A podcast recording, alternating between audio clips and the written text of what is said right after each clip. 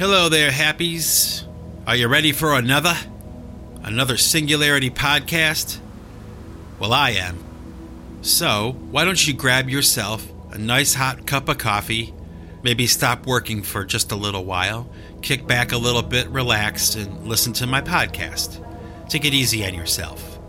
You know, I'm working on this new pipe choir album. And just this past week or so, I've been working on this particular song.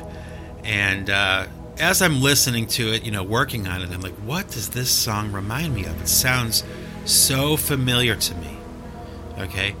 And then I realized that it's the rhythm and the feel of the song is uh, very reminiscent of this song by John Lennon called Woman off of the Double Fantasy album, the album that he released just prior to his being murdered. And, you know, I think of this song, I think of John Lennon, I think of that album cover. You know, I, I open up this file folder in my brain of all the things that are associated, at least in my mind, with John Lennon and Double Fantasy and how old I was, you know, what the weather was like, that, that time of uh, my life and the things that were going on around me. And, um, you know, it's not a big deal or anything. Uh, probably not something that's really worth talking about, but eh, this is a podcast that's not really concerned with, you know, anything like that. So I'm going to talk about it a little bit. Um, I kind of feel, I don't know if you agree, but when I hear the songs like Woman and it feels like just starting over. You know, there's a certain kind of sadness, I guess, that's attached to that music and to that time, probably because, you know, he was murdered uh, just after that album came out. And of course, I was just a little guy back in 1980. I was only, what, like nine years old when that song came out, when that album came out. And I didn't really understand a whole lot about John Lennon, like his politics and, you know, his controversial statements and all those kinds of things, like the, the controversy and scandal around John Lennon. But I did sense from my older brothers and sisters and from what I was seeing on the television and things like that, that that he was a relatively important person. Um, that his death was not something that was a small matter. It was a big deal to a lot of people. And I remember seeing the footage on television of the crowds and you know, throngs of people gathered at what's what is now Strawberry Fields, and uh, they were just sobbing. You know, just they had lost this hero and uh, like I said, I didn't understand all the minutia of the John Lennon situation, but I did get the impression that this was a pretty important person.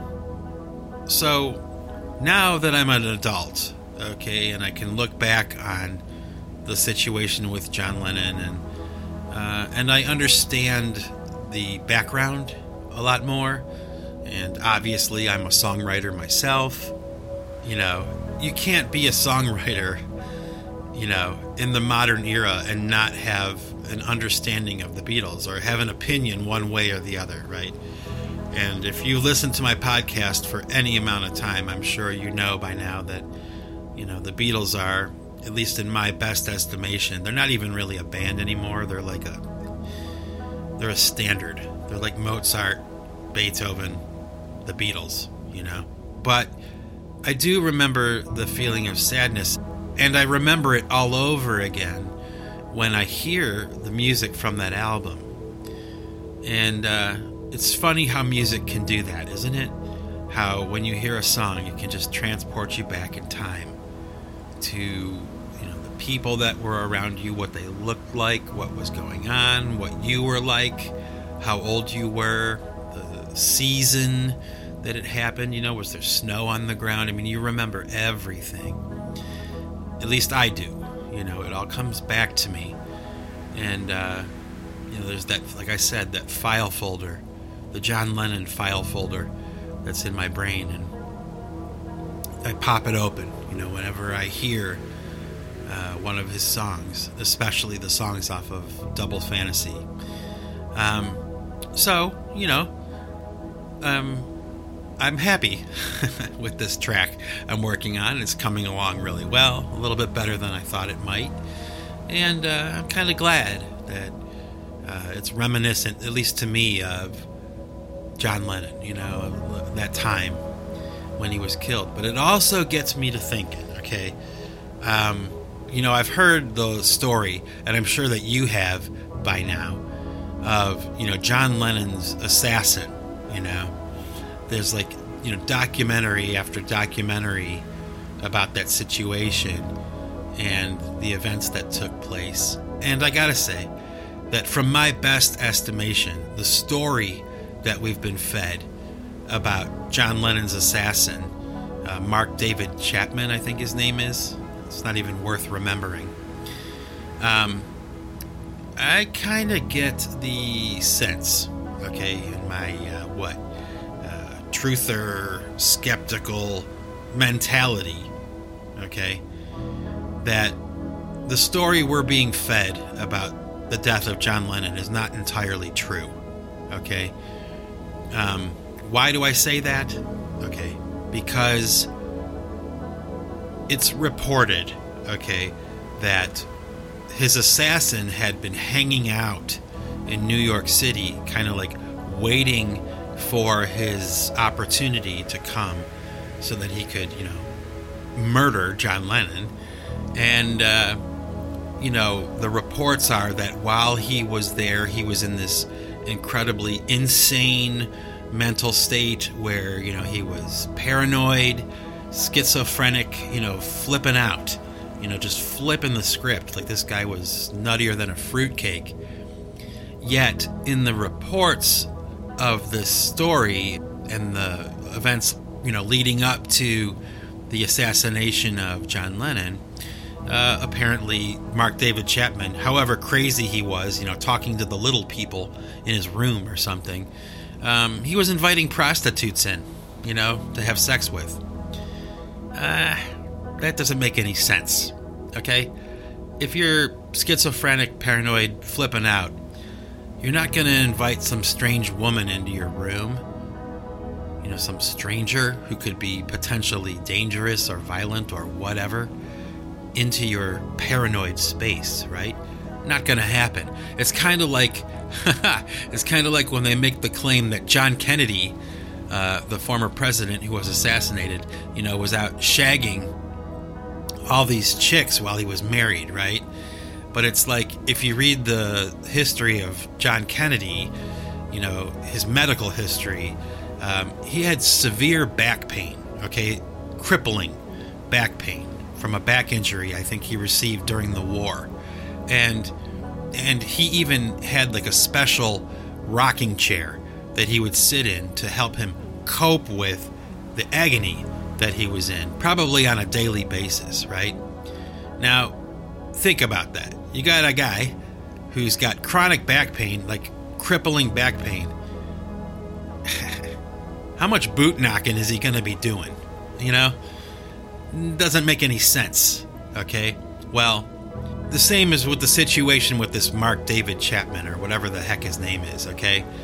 Like, it doesn't make any sense. He's paranoid, flipping out in a hotel room, and he's, you know, knocking boots with prostitutes. Eh, I don't think so. So, you know, honestly, okay, honestly, if you know enough about the history of John Lennon and the situation with his deportation from New York City, you know, out of America, and how they were trying to get him deported out of the country, uh, you know, and he won. He was successful. You know, he was able to stay. He he won in court. He was able to stay in the United States as a citizen. Eh, it wouldn't surprise me if there was a faction of people maybe walking around out there that you know absolutely hated him. And uh, you know, yeah, he won in court, but in the end, they got what they wanted. He was gone. He was removed from the equation. Is that a fact? No. Uh, it's an opinion, though, and it's one that I've kind of come to over the past 20 years or so, you know, just thinking about it. A lot of stuff with the assassination of John Lennon that doesn't make any sense, at least to me. And I guess I can share with you really quick. You know, I was visiting New York City back in the day when I was shopping my music to record labels in New York City. And that woman that was my liaison in New York City, you know, took me to the Dakota building. So I got to see it. Kind of stood there and kind of stared at it. You know, no big deal really, but when you consider the history and um, the profound change uh, culturally all over the world that came from those gunshots right there on that stoop that I'm staring at, you know? Pretty fascinating stuff. Anyway, I'm to get a sip of my coffee here. You should probably do the same.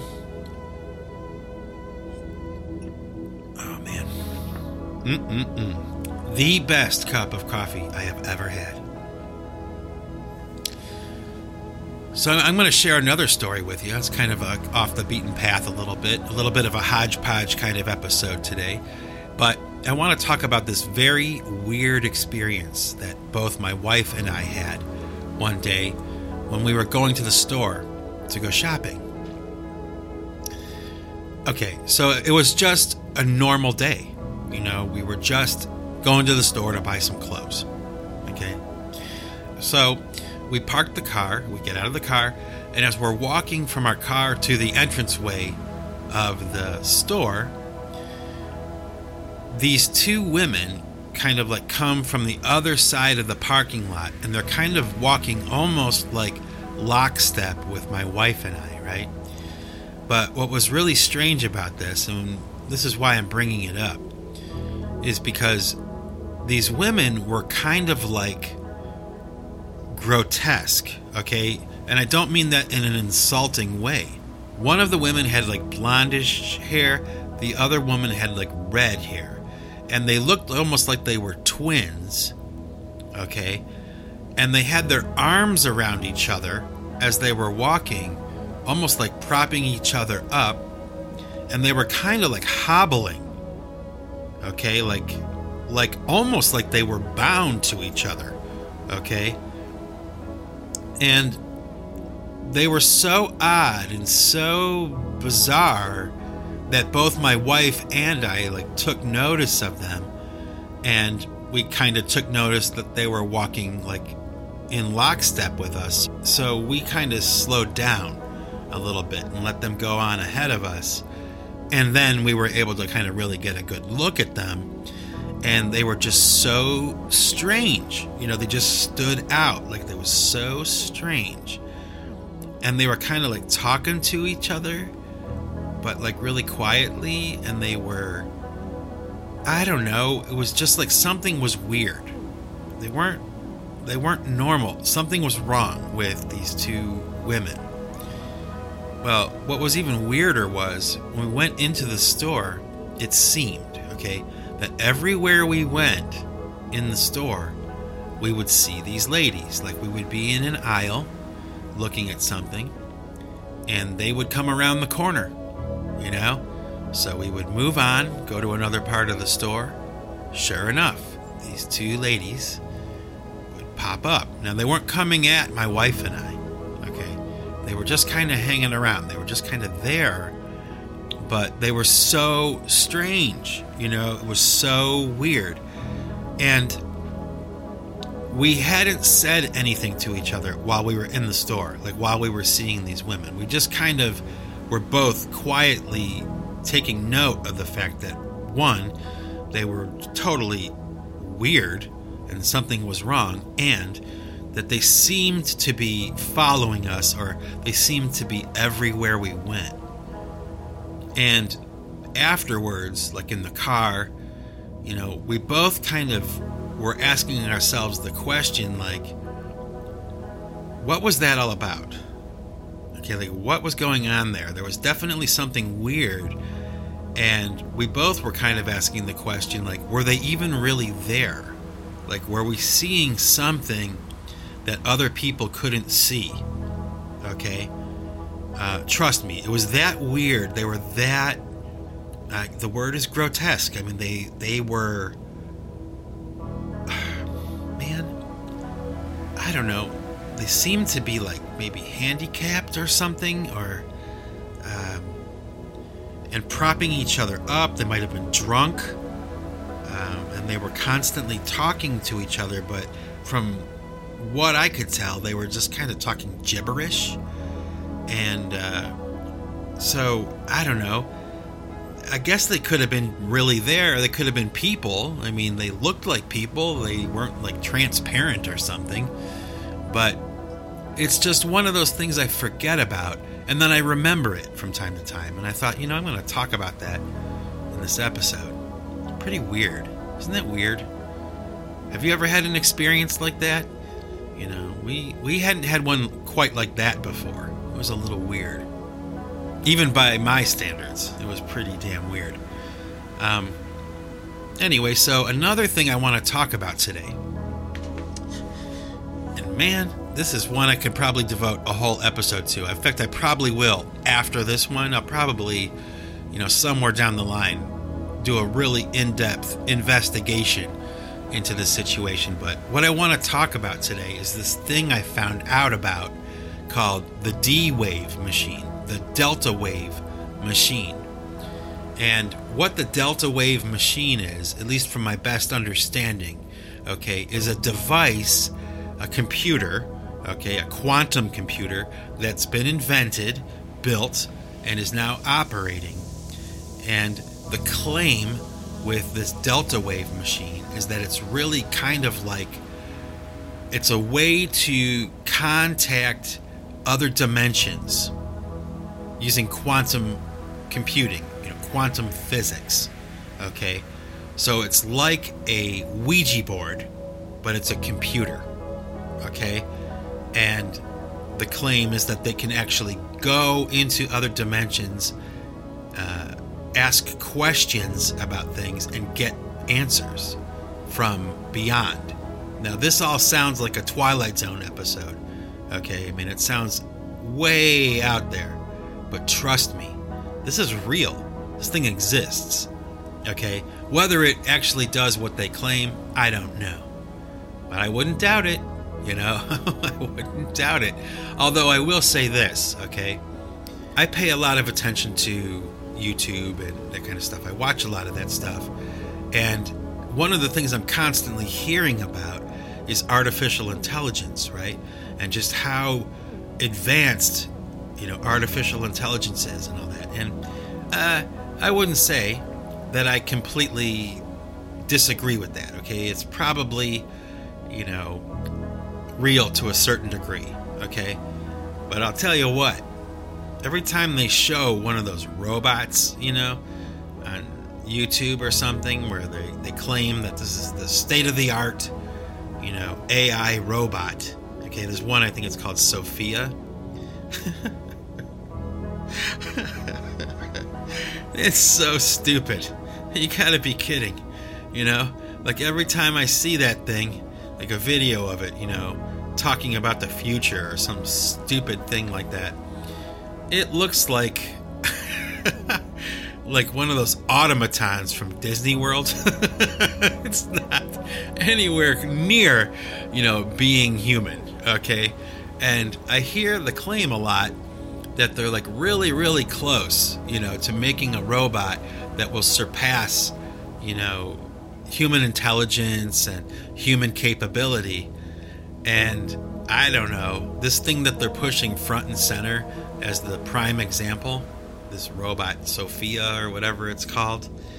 It's like, oh brother, you know, face palm. Are you serious? Are you serious? Like this is the best that you have. And you're making the claim that you're just, you know, a hair's breadth away from surpassing the human being. Eh, I don't think so. Maybe like in computing power or something, they are. But when it comes to the physical, you know, attributes of the human being, you know what? They'll probably never, never be able to create a robot that can move and work and operate like a human being. I'm sorry. I don't think so. Anyway, that's just my opinion. I hope you're not offended if you're one of those people who's all about the future and all that kind of thing, but uh, I don't know, man. You can believe what you want. I'm not buying it. I think it's all kind of a little bit hokey. Um, so back to the Delta Wave machine, this crazy machine that they're using to communicate with other dimensions. Um, okay, so when they say other dimensions, what exactly are we talking about here? Like, who and what are they communicating with?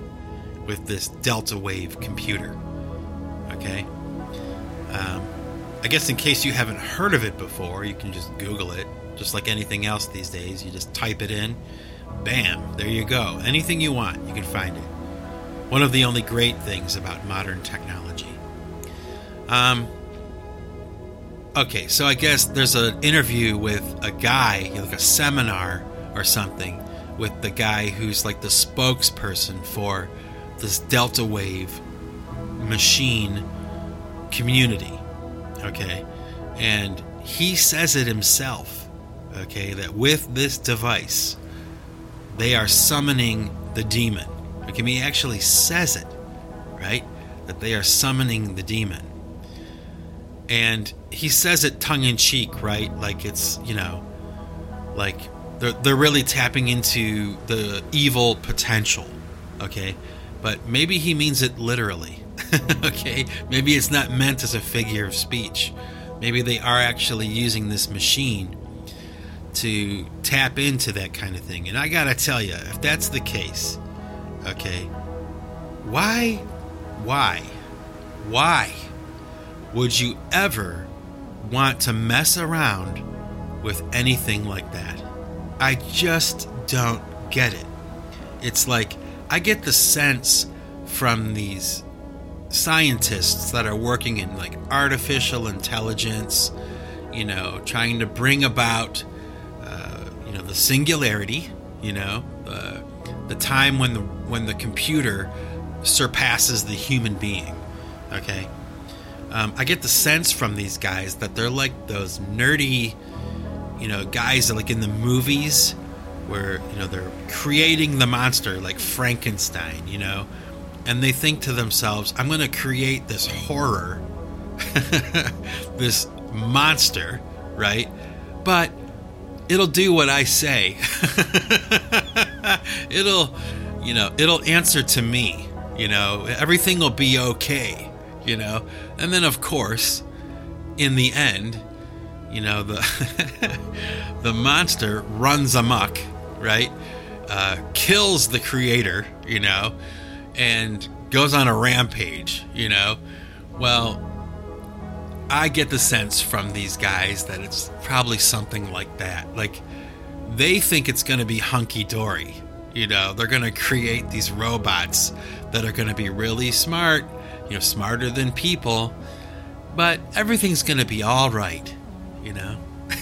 They're going to be our friends. Get out of here. What's the matter with you? You know? You've got to be kidding, right? I don't know. I don't have any faith in those guys, you know, and I just I see the stuff that they're doing. Whether it's real or not, I don't know. I don't know.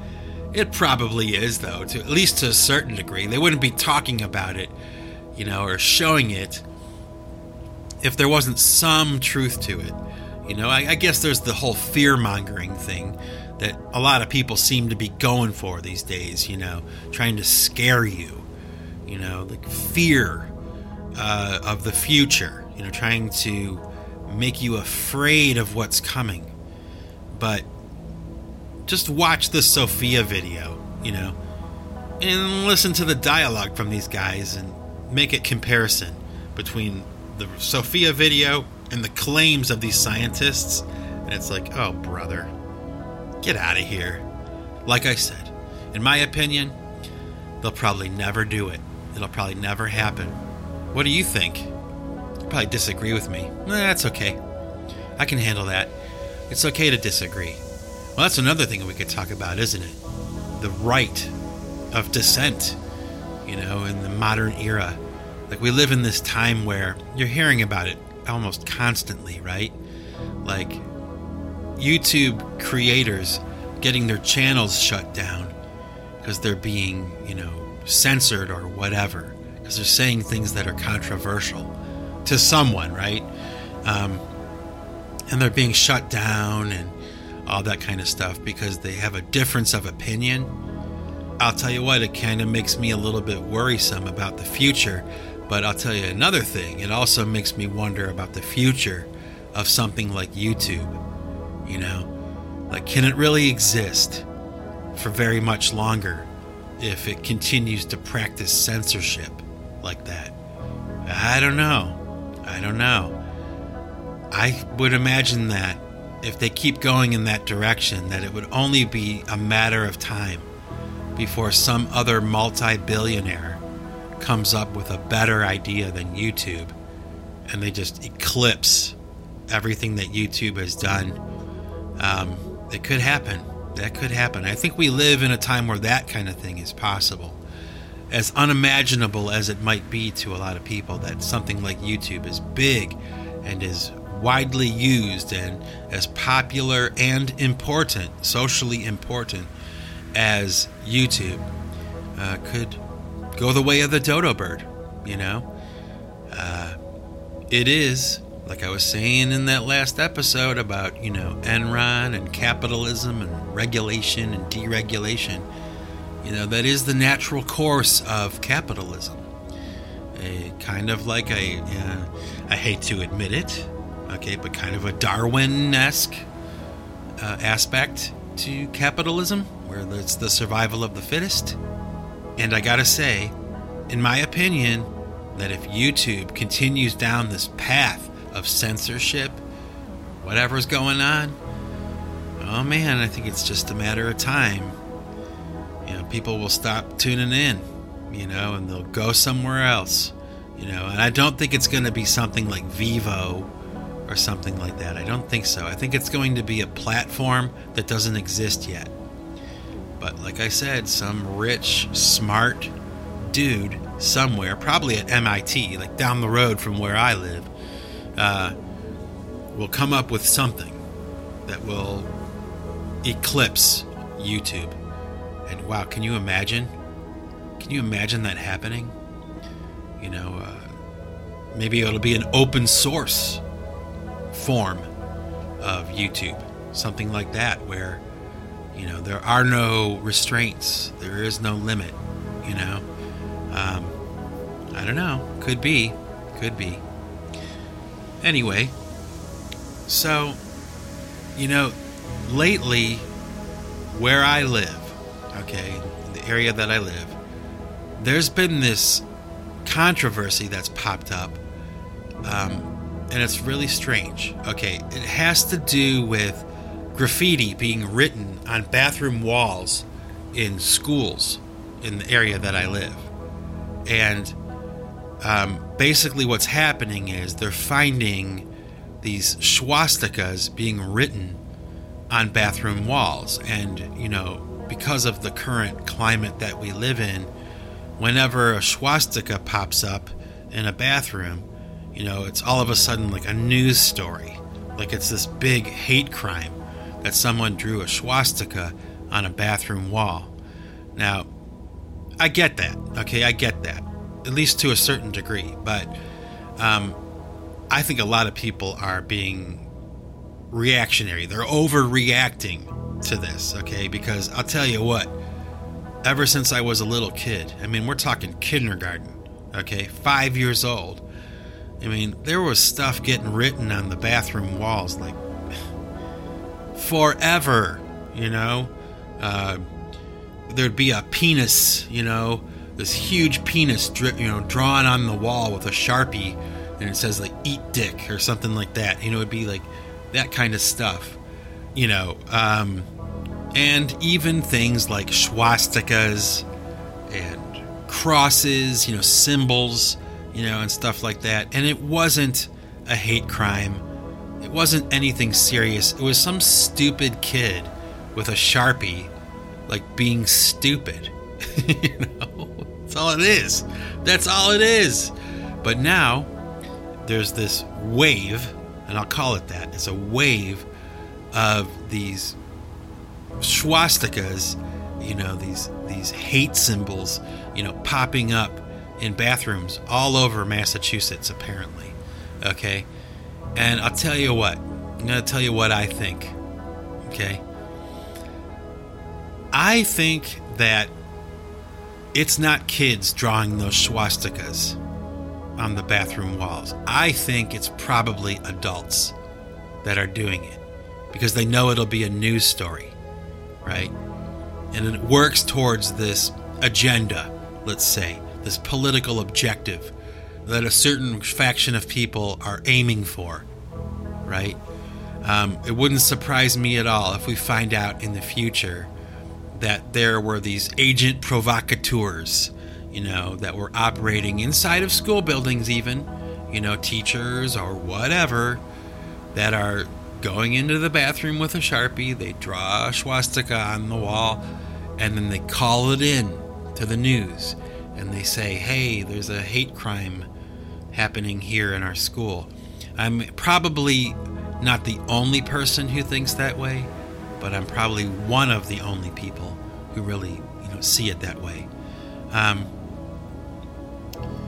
and I can live with that. That's okay. I don't know for sure. I never claim to know anything for sure. But it's just opinions, right? It's only opinions. That's all it is. Even if somebody draws a swastika on a wall, uh, it's an opinion or something. You know, it's not it's not a news story. It shouldn't be, but for some reason it is. You know, which reminds me, now that I'm thinking about it, um, you know, there was a situation here in Massachusetts about maybe a year ago, maybe over a year ago now. I think it was not this past winter we're coming out of, but maybe last winter, there were a bunch of homes in the Massachusetts area that had a gas leak problem, okay? And their houses either exploded or the gas leaks were so bad that the people had to evacuate their homes, okay? And the reason I'm bringing this up is because today, okay, to this day, that problem has still not really been resolved. The people who were having issues with their heat over a year ago, the problem is still there. It hasn't been resolved. Isn't that crazy? Can you imagine? What excuse could there possibly be to allow any household in modern America to go for a solid year with a gas leak? that never gets fixed, never gets remedied. A year later? Are you kidding me? You've got to be kidding me. You've got to be kidding me. And that's the case. It's true. It's true. We know a couple of families. My wife and I know a couple of families that are still dealing with this problem. Can you imagine? Can you imagine? What excuse could there possibly be? I don't know. I just can't think of one. I just can't think of one that's reasonable. Think about that. It's pretty crazy. That can happen in modern America. You know, a modern city. That kind of stuff can still go on. Like, what? What? Uh, so that's about all I'm going to say for today. Got to get back to work. It was great talking to you. I hope that you have a good week. I'll talk to you next week. And with that, this is Mike Bostwick from Pipewire Records signing off. And remember, folks, if you want to keep what you've got, you've got to give it away. Take it easy.